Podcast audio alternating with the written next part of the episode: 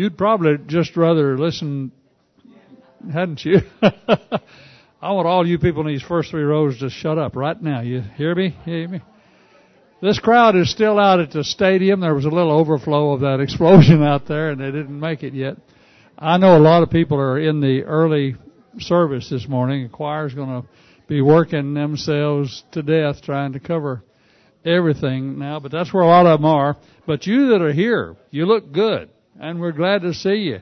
And now I bet you can sing good. We're not going to do Christmas music because you're going to get a lot of that later in church. So you remember He touched me? Let's sing that. Would you stand please?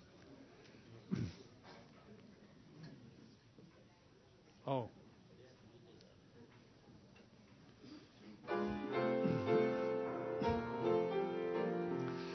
As they used to say now, with feeling. shackled by a heavy burden, neath a load of guilt and shame. Then the hand of Jesus touched me, and now I am no longer the same. He touched me, oh, he touched me, and oh, the joy that floods my soul.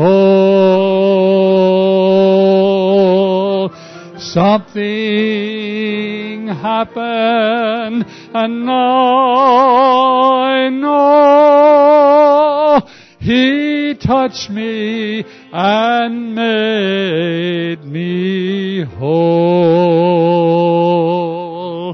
Since I met this blessed Savior, since He cleansed and made me whole, I will never cease to praise Him. I'll shout it while eternity rolls. He touched me. Oh, He touched me. And all the joy that floods my soul. Something happened and now I know He touched me and made me whole. Oh, what a great song. Thank you, Bill Gaither. All right, greet your neighbor now and then be seated.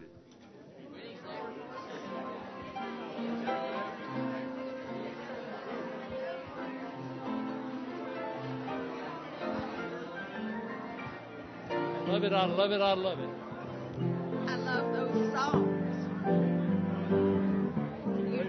Ralph went out this week and bought me a very nice top of the line. What? Uh,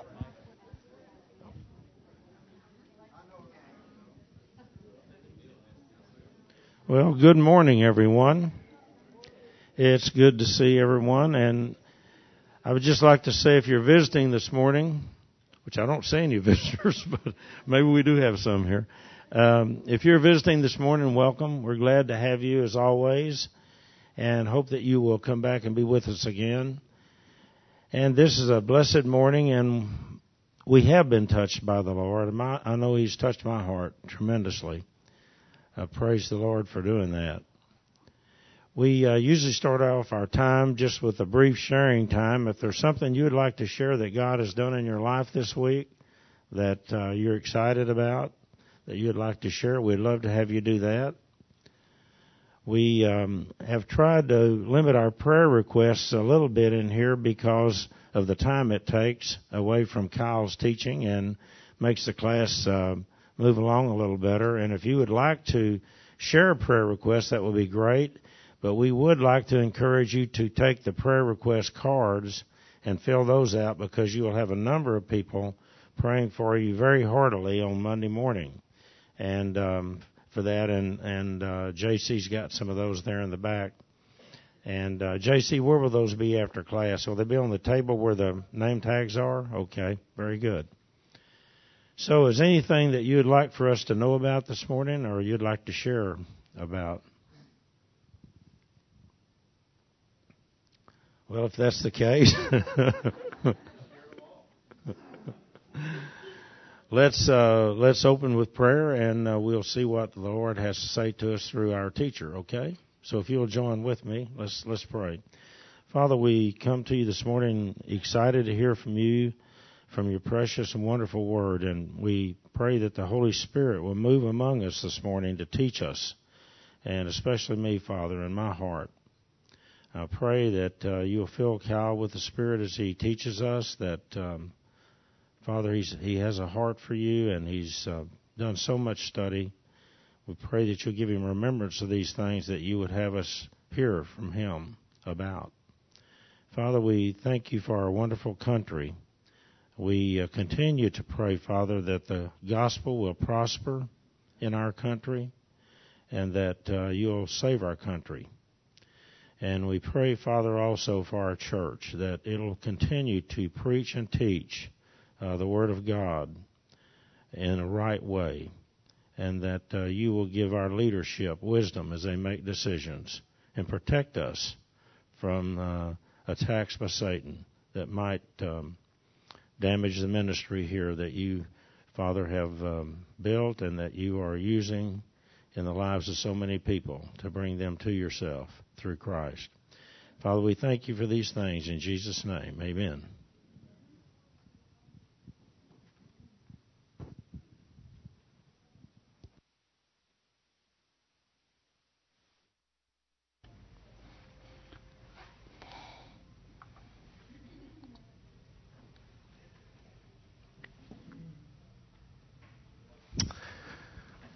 Well, believe it or not, we did in fact finish 1 Corinthians last week.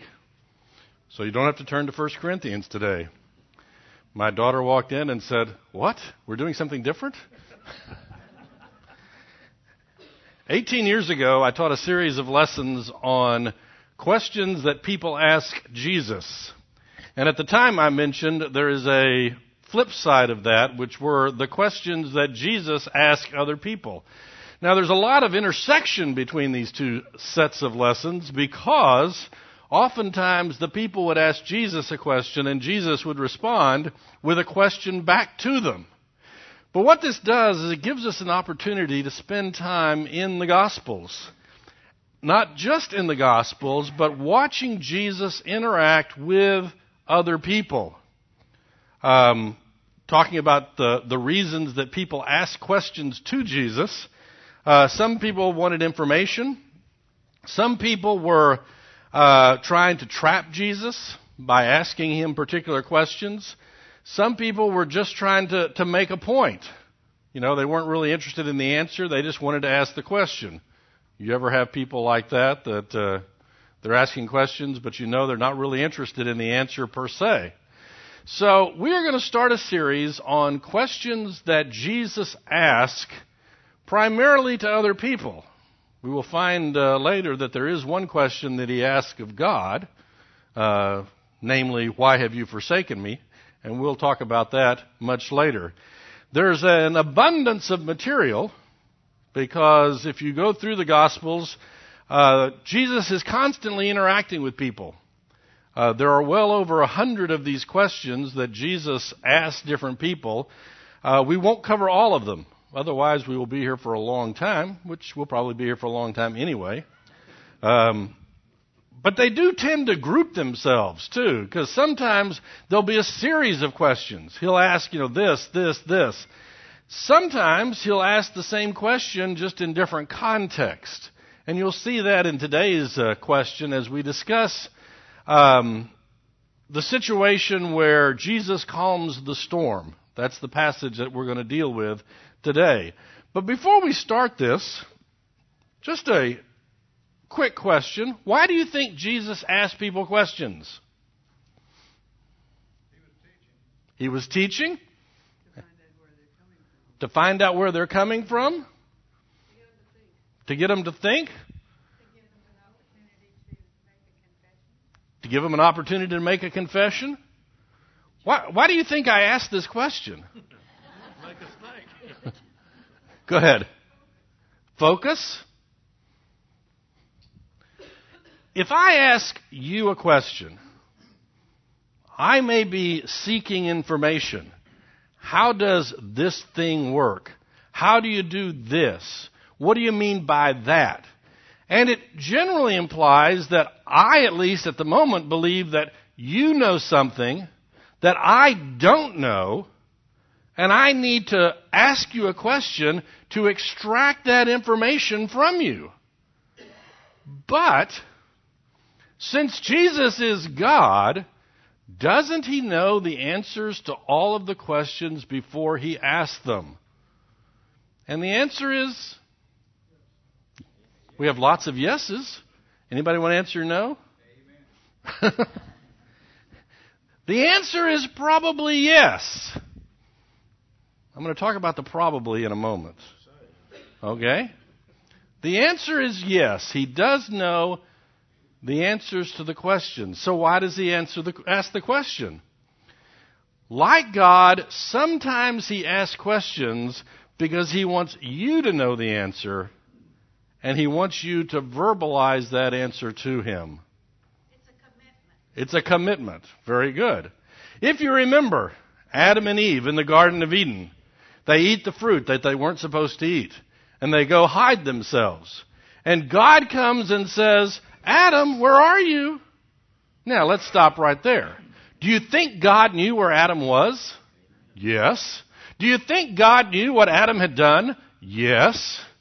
Do you think Adam knew where Adam was and what Adam had done? Eh, sort of.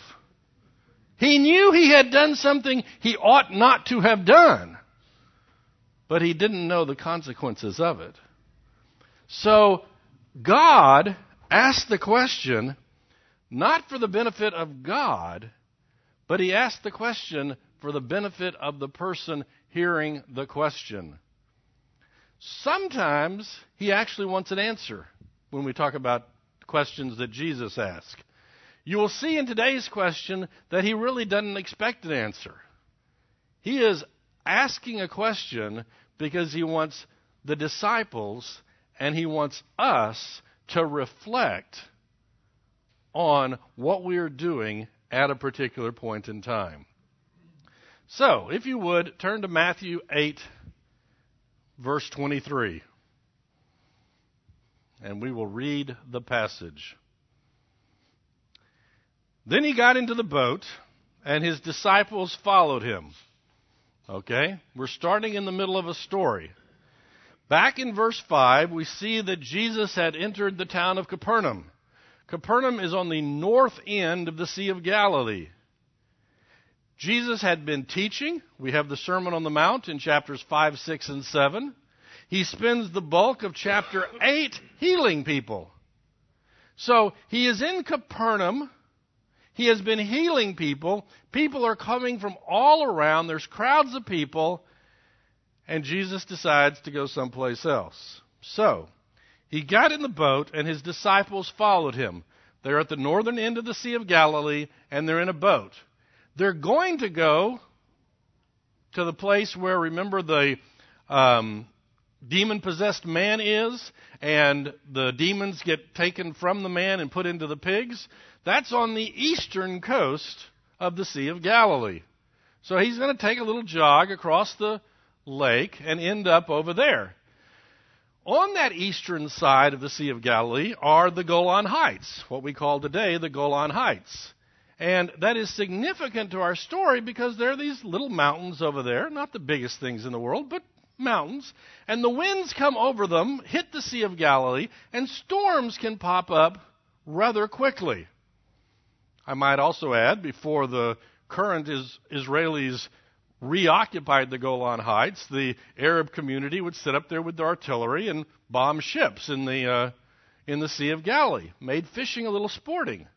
Eventually, they decided that they needed to capture and regain the Golan Heights to keep that from happening. So you see the geography of where we are. Then he got into the boat, and his disciples followed him. Without warning, a furious storm came up on the lake, so that the waves swept over the boat. But Jesus was sleeping. The disciples went and woke him up, saying, Lord, save us. We're going to drown. He replied, and here's the question for today's lesson You of little faith, why are you so afraid? Then he got up and rebuked the winds and the waves, and it was completely calm. The men were amazed and said, and asked, What kind of man is this? Even the winds and the waves obey him. It is a story that's familiar to most of us, but I think we need to think about it. The question that Jesus asked is, Why are you so afraid?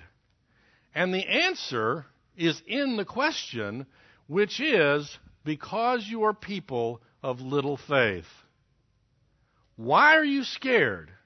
Why are you scared of the storm that's on the lake why are you scared of the storms in life?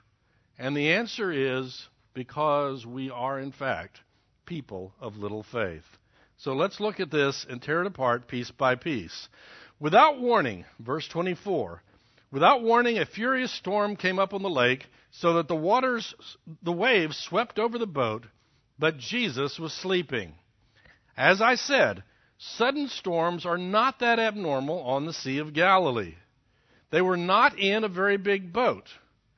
It is interesting, there's a museum at the northern end of the Sea of Galilee that has a fishing boat of this time period in it, the remains of it. They'd actually, the thing had been sunk in the mud and they dug it out.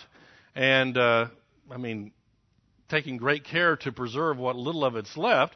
And it isn't a very big boat, particularly when you consider there's 13 men in this boat. So they're in this boat. Even on the best of days, it's probably riding rather low in the water. And all of a sudden, here come these waves that are sweeping over the boat. So, what do you think the disciples are doing at this point? Come on, bailing. They are bailing, they are praying, they are worrying, they are concerned, they are anxious, they are in a tizzy. What are they worried about? dying. okay? That kind of focuses your attention, right? You're in a boat, you're in the middle of a storm, and you can see your life flashing before you. And they are scared to death. Now, I'm going to ask a question, and this is an easy question, maybe. Where did the storm come from?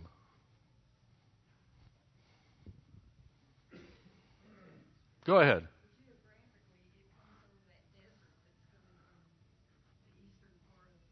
Hmm? Huh? Yeah.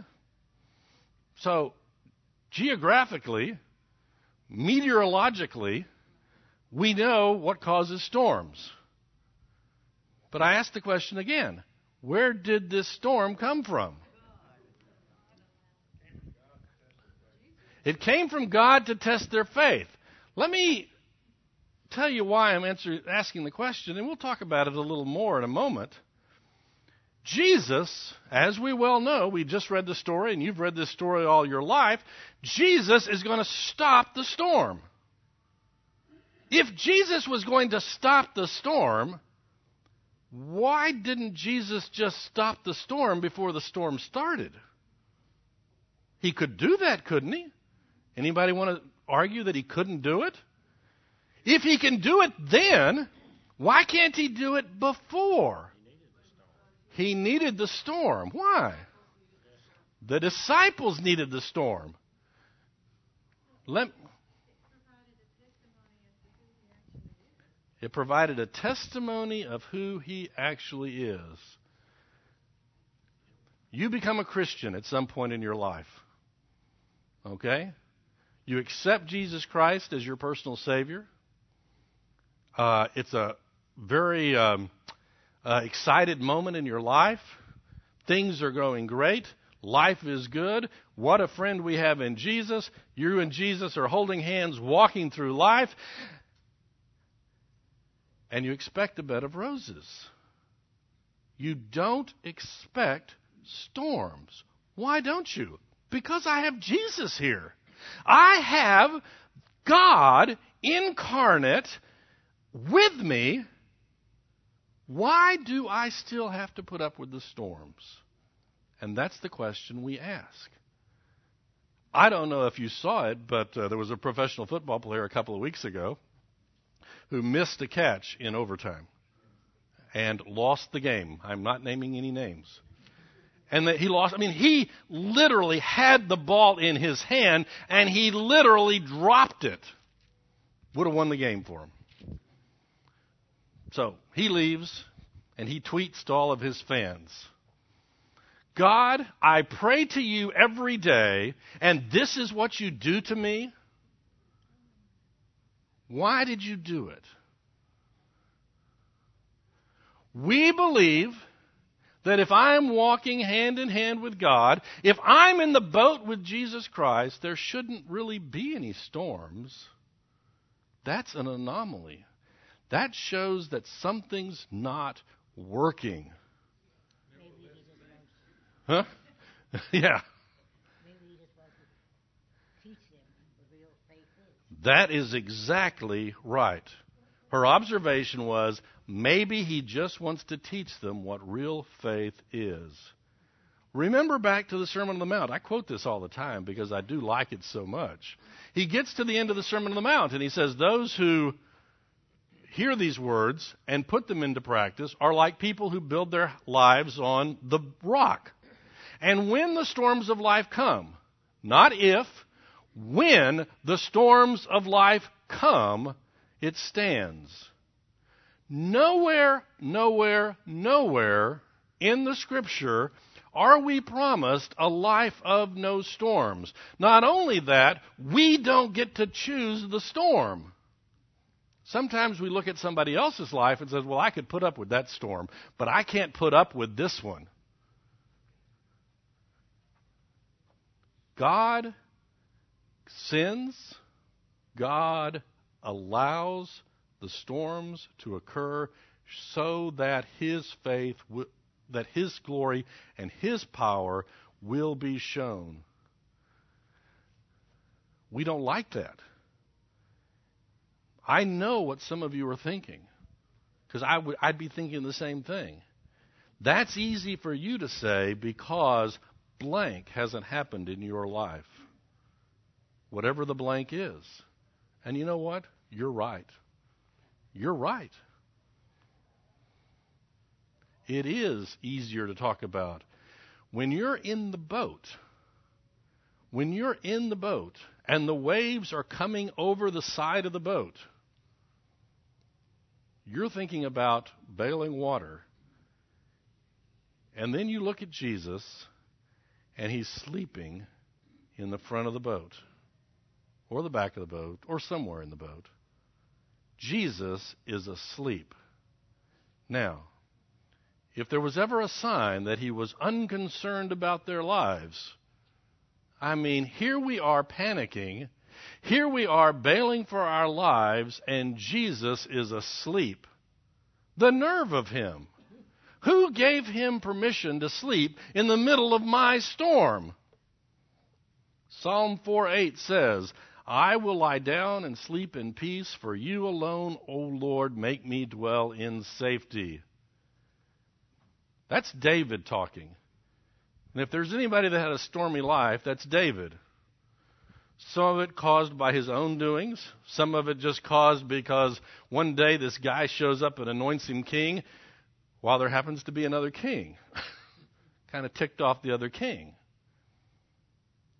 Jesus was asleep in the boat. Jesus was asleep because he was physically tired. He was a human being.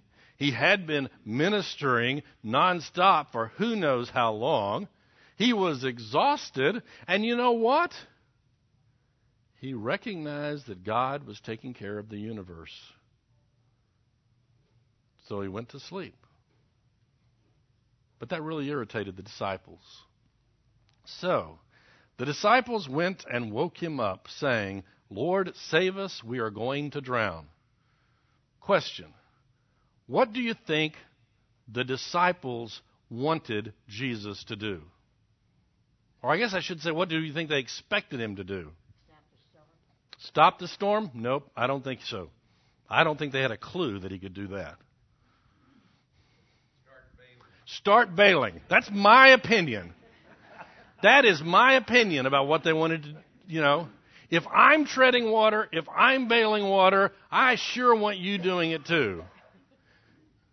Jesus, you're asleep. You're messing up our day.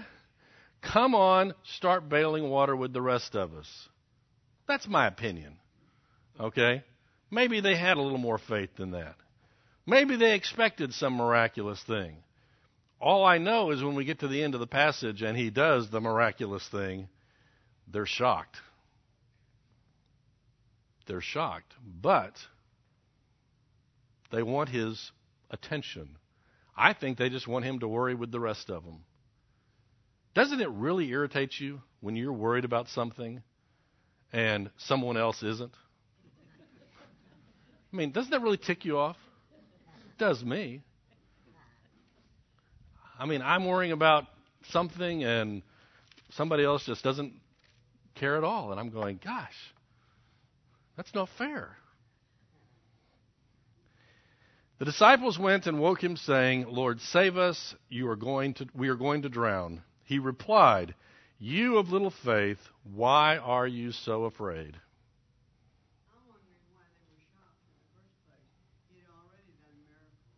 He had done miracles. He had been healing people. Okay? Well, you and I know that because we, we've read this story a few times. Her observation is why are they shocked later when he performs a miracle? Because he'd already been doing miracles. But let's face it. You know, you go to the faith healer, you know, the TV guy, and he makes it look like the crippled person was crippled but not anymore, and he's healed and sort of, and okay, it was some trick. I don't know. I mean, really, I mean, how did it happen? I don't know. It was a miracle. Great, wonderful. But that's a little bit different than talking to a storm and the storm stopping.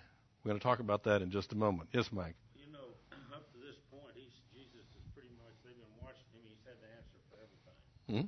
And so the fact that they said, save us, they Hmm. asked him to save us, I, I think that they probably thought, well, he, maybe he's got some kind of answer for this, had answer for everything else. Yeah. They're not thinking that he could stop the storm. Right. You know. But You- maybe he's got the answer. You, you, you have to give them points. At least they came to the right person. Okay? No, I mean, really. You have to give them points for that. They came to the right person and they wanted something from him. My contention is they didn't know what they wanted. All they knew is they didn't like where they were, which was in the boat in the middle of the storm. Yes?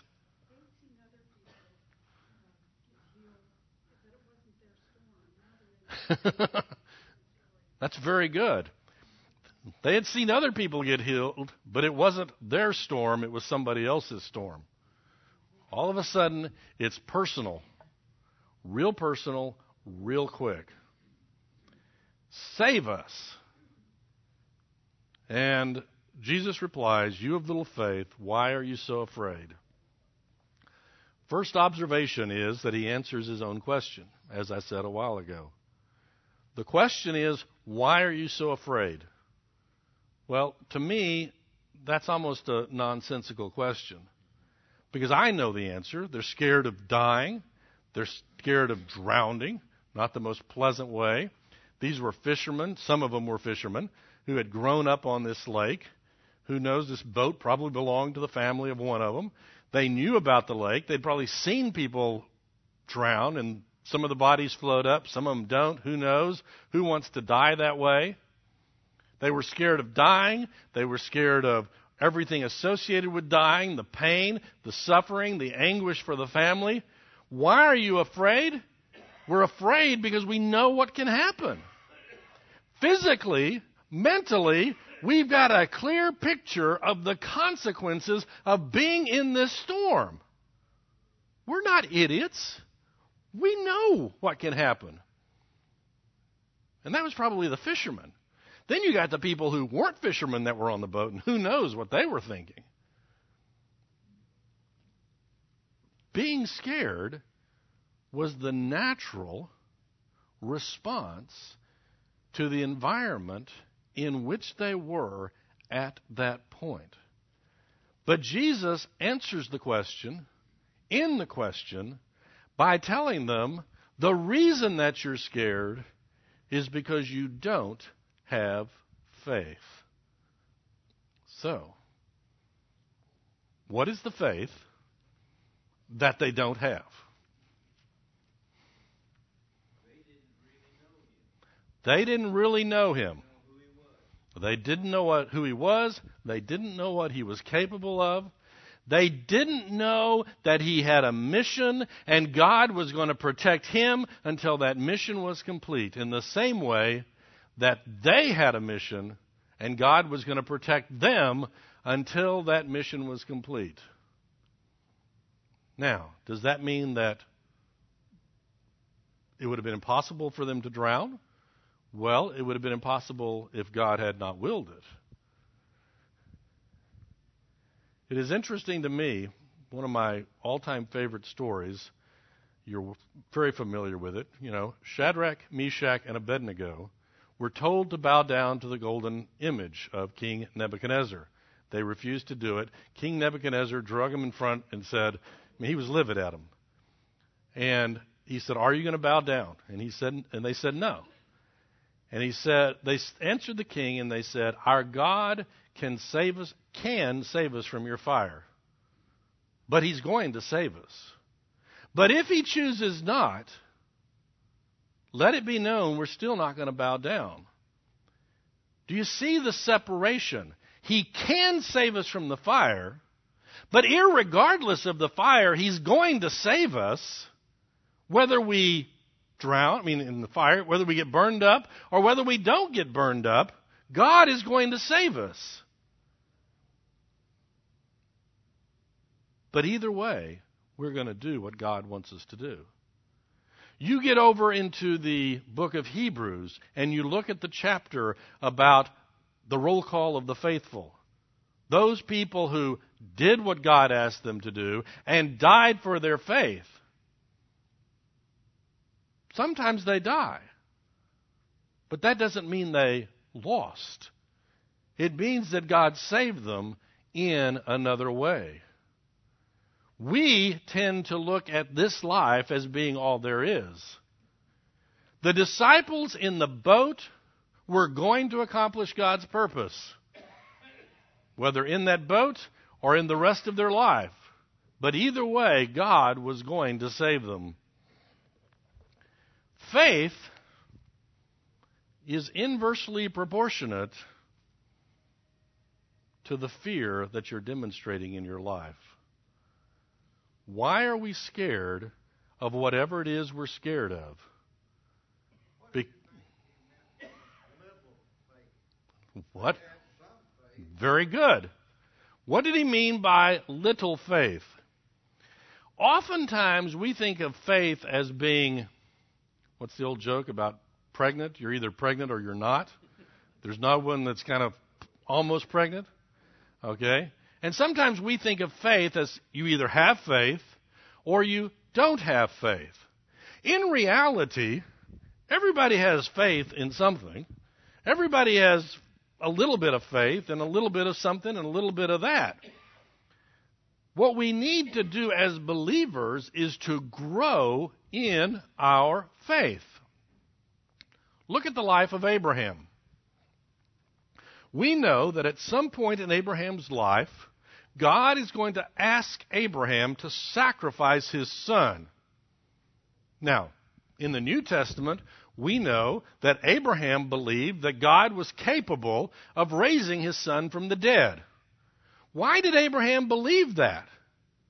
Where did Abraham get that faith that allowed him to believe that God could do that. He got that faith because he had been walking with God and believing God for all of his adult life. When God's. Hmm? And got Sarah pregnant. That was pretty amazing. Yeah. So, Abraham started his life of faith with this much faith. I don't know how big that is, okay? That is not a technical measurement. With this much faith. And as he walked with God, God produced more and more faith in his life till he got to the point where God could say, Now I know that you'll do whatever I ask you to do because of faith. Jesus was not telling the disciples, You don't have any faith. I mean, let's face it. Some guy's walking down the seashore and he says, You, fishermen, come with me. It takes a certain amount of faith to drop your nets and follow the guy. Either that or you really hate fishing. Okay? They had a certain amount of faith. They were building their faith. They were growing in their faith.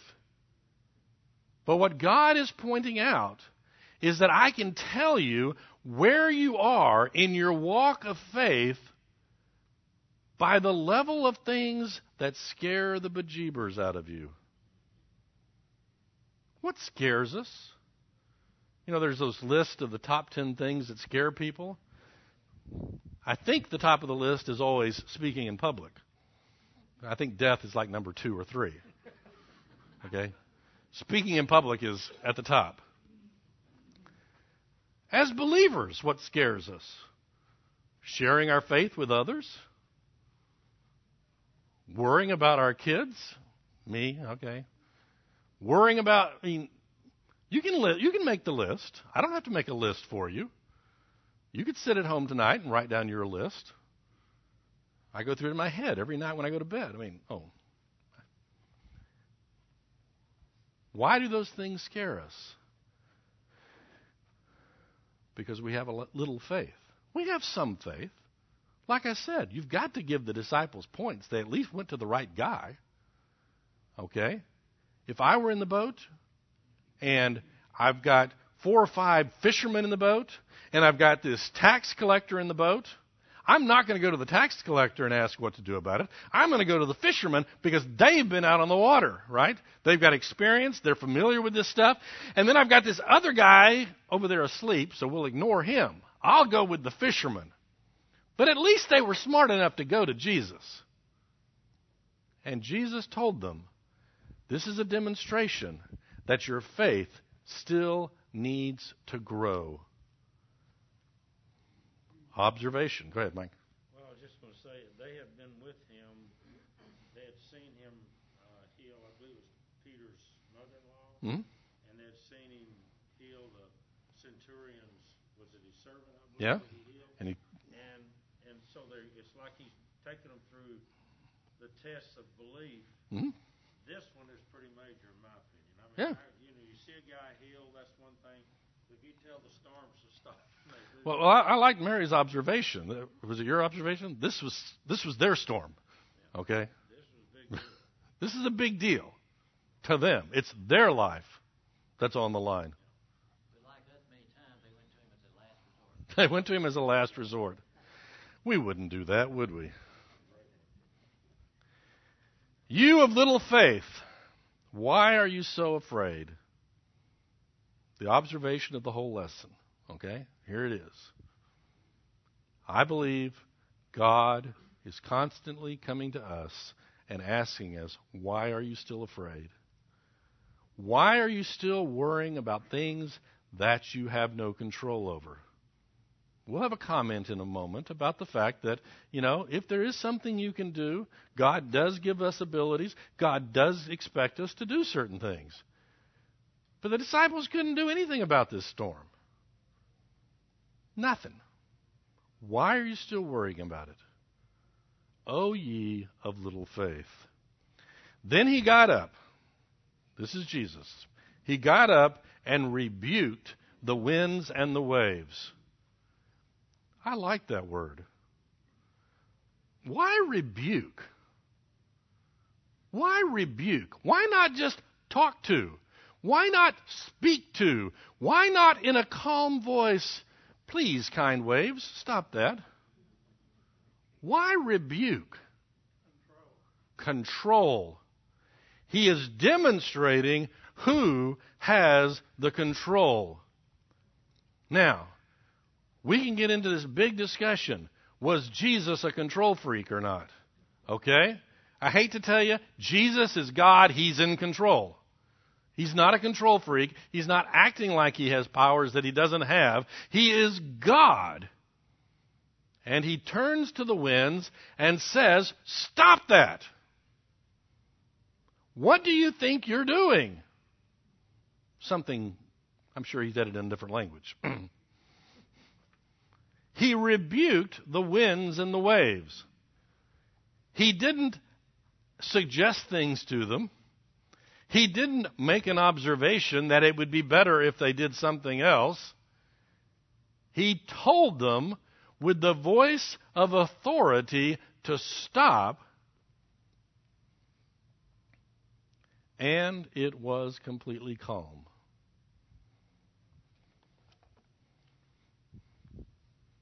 We have any physicists in here? A little engineering would do fine. I do have a question that came up unrelated to this. What language did Jesus speak? King James English.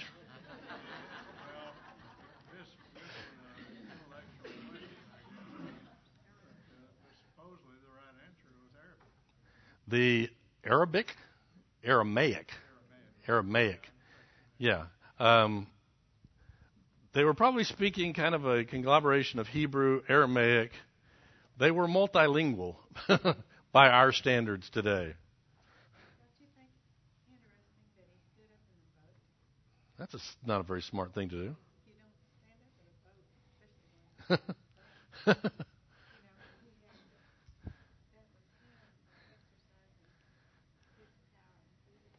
His power and authority. Go ahead.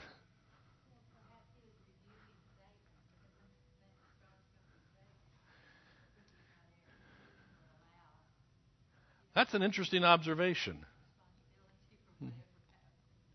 Did you all hear that? Maybe she was rebuking Satan. Maybe Satan sent the storm. Hmm. That's an interesting observation.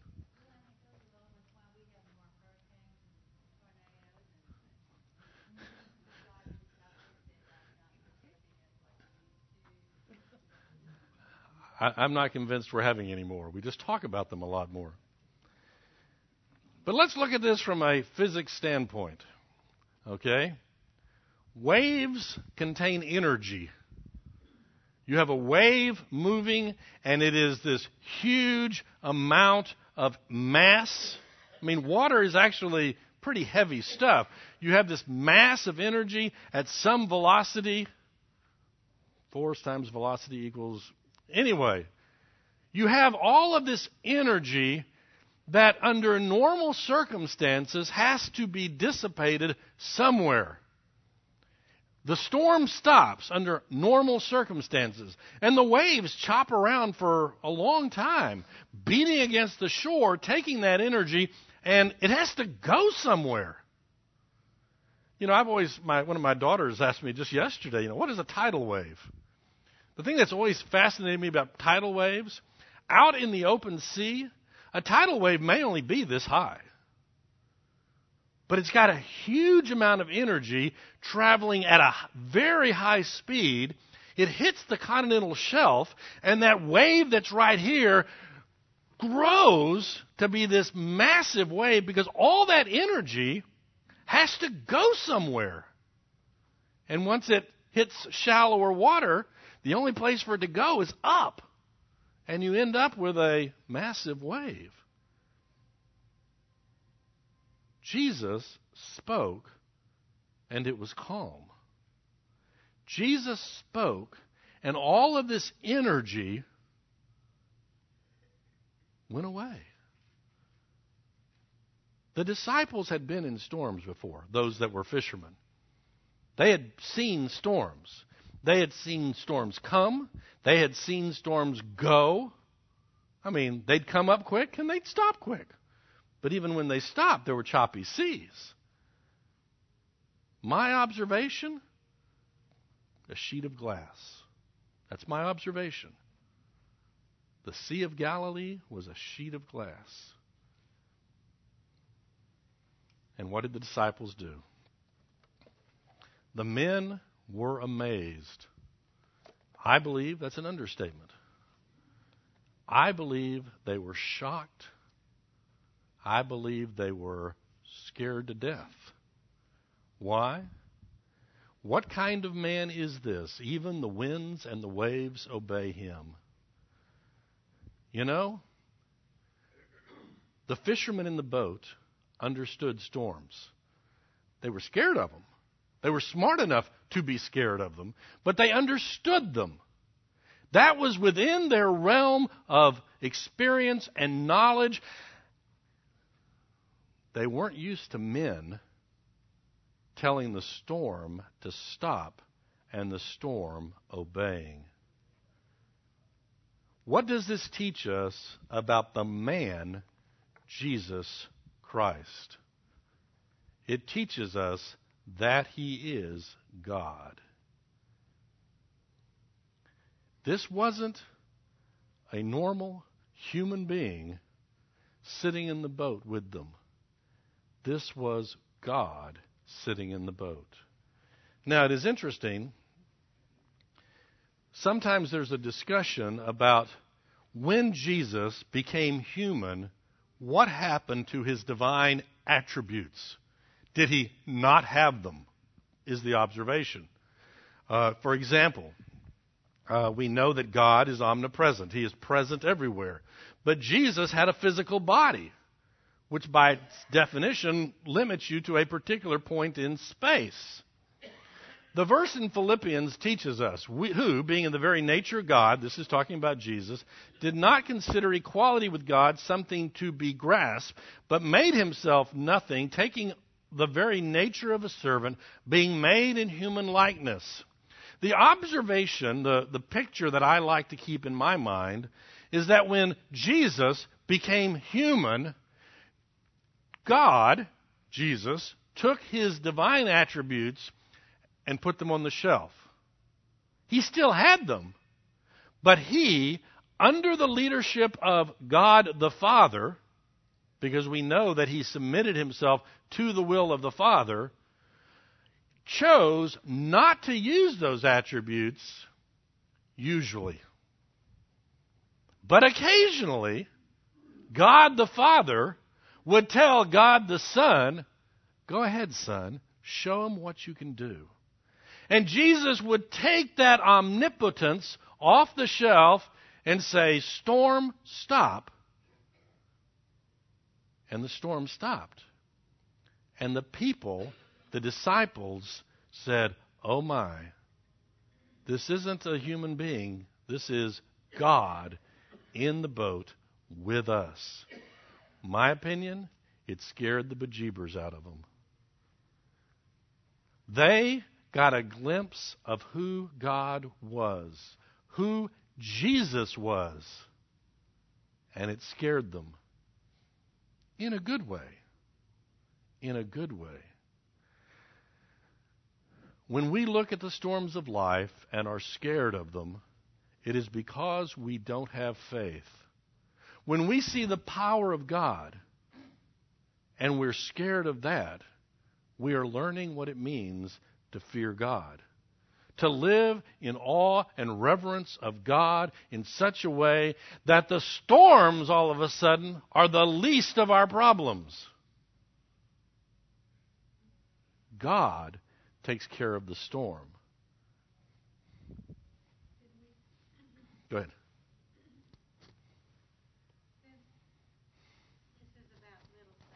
Mm-hmm. And, this, and, Jesus stood up and he said, Be still. Mm-hmm. Is that a man of faith? Is that Jesus, the man of faith who has the faith of a mustard seed that can move mountains? Jesus had more faith than a mustard seed. Right. he is demonstrating to us the faith that we need to have. Right. right. I, I think Jesus' faith was a little bit above a little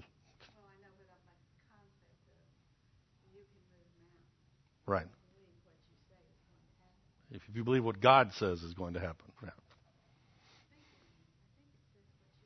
Right. We'll have a long discussion about that. John 9 3, the last half of it.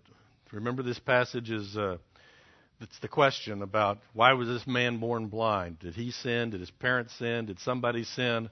And Jesus answers, This happened so that the work of God might be displayed in his life. Why did the storm happen? That's where we started this, remember? Couldn't Jesus have stopped the storm before it happened just as easily as stopping it after it happened? Yes, he could have. But he didn't. Why? So that the work of God could be displayed. God is making us into a certain kind of people. He is making us into peoples, persons that demonstrate the glory of God. And you know what? Living a life on a bed of roses isn't the way to do that. God is going to allow storms in our life to manifest His power and His glory. There was another verse that I liked. At first, you may think this has absolutely nothing to do with the lesson. This is over in Acts. Peter has been captured, taken prisoner, and is about to appear before Herod, who does have the power of life or death over Peter. The night before Herod was to bring him to trial, Peter was sleeping. Let's stop right there. What was Peter doing? Okay, this is easy. What was Peter doing? Sleeping. I don't know about you, but you know, if my life is on the line the next day, if I'm going to go before Herod, who does in fact have the thumbs up, thumbs down on my life, if I'm sitting here chained between two guards, if I've got guard, I'm not going to be sleeping. Why? Because I have little faith. At this point in Peter's life, he had lived with Jesus for three years. He had seen the resurrected Lord. He had seen the power of God. And you know what? Peter got to the point where he could sleep in the middle of the storm. There wasn't anything for him to do. The verses before this say that he was praying. Okay, great. Do that. Singing hymns of praise. Great. Do that. And you know what? He had done everything he could do. So he went to sleep. Peter was in that boat when Jesus said, O ye of little faith, why are you so afraid? But Jesus had, I mean, but Peter had walked the life of faith. He had taken the little faith and grown it and grown it and grown, and to the point that he got where he could live the life of faith in the midst of whatever storm popped up in his life. I might add, the angel showed up, took those chains off of him, walked Peter out of that prison, and Peter didn't meet Herod the next day. God had something else in mind. What's the conclusions? Our fears reveal our lack of faith. Bottom line. Okay? The fear may be totally rational. Okay? Let's dismiss for a while irrational faith. The fear may be totally rational. These disciples knew what life was like on the Sea of Galilee. A reasonable person would have been scared of the storm in that situation. But ultimately, it shows a lack of faith. It shows that we don't really believe that God will and can take care of us. Number two, Jesus is God. Can I make it any clearer? The power that God has, Jesus has. What a friend we have in Jesus. It's not a buddy buddy that will sympathize. He does sympathize, but it is a it is God himself who is helping us through our life. God allows the storms in order to show his glory and to build our faith. If we had another hour, we'd have a whole discussion about building our faith. But in my opinion, building our faith basically boils down to this God tells you to do this little thing. You either do it or you don't do it. If you do it, God gives you enough faith for the next thing. And you do it or you don't do it. The next thing. Dot, dot. If you say, No, God, I'm not going to do that, your faith doesn't grow. Faith is like a muscle. You put it into practice and it grows. Secondly, faith grows as we increase our understanding of who God is. If we believe God is this big, then our faith will be this big. If we believe God is infinite, what are they going to do to us that God is not in control of? Our faith grows when we exercise it. Our faith grows when we learn more about who God is. How do we learn more about who God is? We learn the Scripture. And finally, when the storms come, do what you can. We are responsible for doing things. God gave us the ability to do things. Okay? If there's a fire, you get the fire extinguisher and you try to put the fire out. God gave you a mind, He expects you to do things. But at some point, there's nothing you can do. And then the observation from the passage is go to sleep. Maybe not literally. Maybe. I don't know. Have the faith that God will deal with the things that God can deal with. Now, once again, I know what you're thinking, but you don't know my storm. And you know what? You're right. I don't. I have trouble with the storms in my own life. There's some of you in here who have storms that I could not begin to deal with. God does not give me the faith to deal with your storms. He gives me the faith to deal with mine. I can choose to do it or not. I can still, I mean, you know, that's my choice. We as a community need to support each other in the midst of life storms. There are some nice verses dealing with that. We need to show sympathy. We need to help. We need to do what we can do. But recognizing that ultimately God is interested in the glory of God. Sometimes we will live like Shadrach, Meshach, and Abednego. Sometimes we will be stoned to death like Stephen. But whether we live or die, God is accomplishing his purpose. Was Stephen less righteous than Shadrach, Meshach, and Abednego because he died? No. Had absolutely nothing to do with it. God had a plan. God was going to accomplish his plan. Do we understand it? We'll get to heaven someday and we'll look back at our life and we'll go, ah, that's what you meant by that. That was really cool. The disciples, 20 years after being in that boat with Jesus, would look back at that event and go, I was in a storm and Jesus stopped it. There isn't any other storm to worry about because he can stop those too. But they could do that because they had survived the earlier storm. Let's close in prayer. Dear Heavenly Father, thank you that you are, in fact, guiding us, helping us, holding us through life. And I pray, Lord, that you would grow our faith. For it's in Jesus' name we pray. Amen.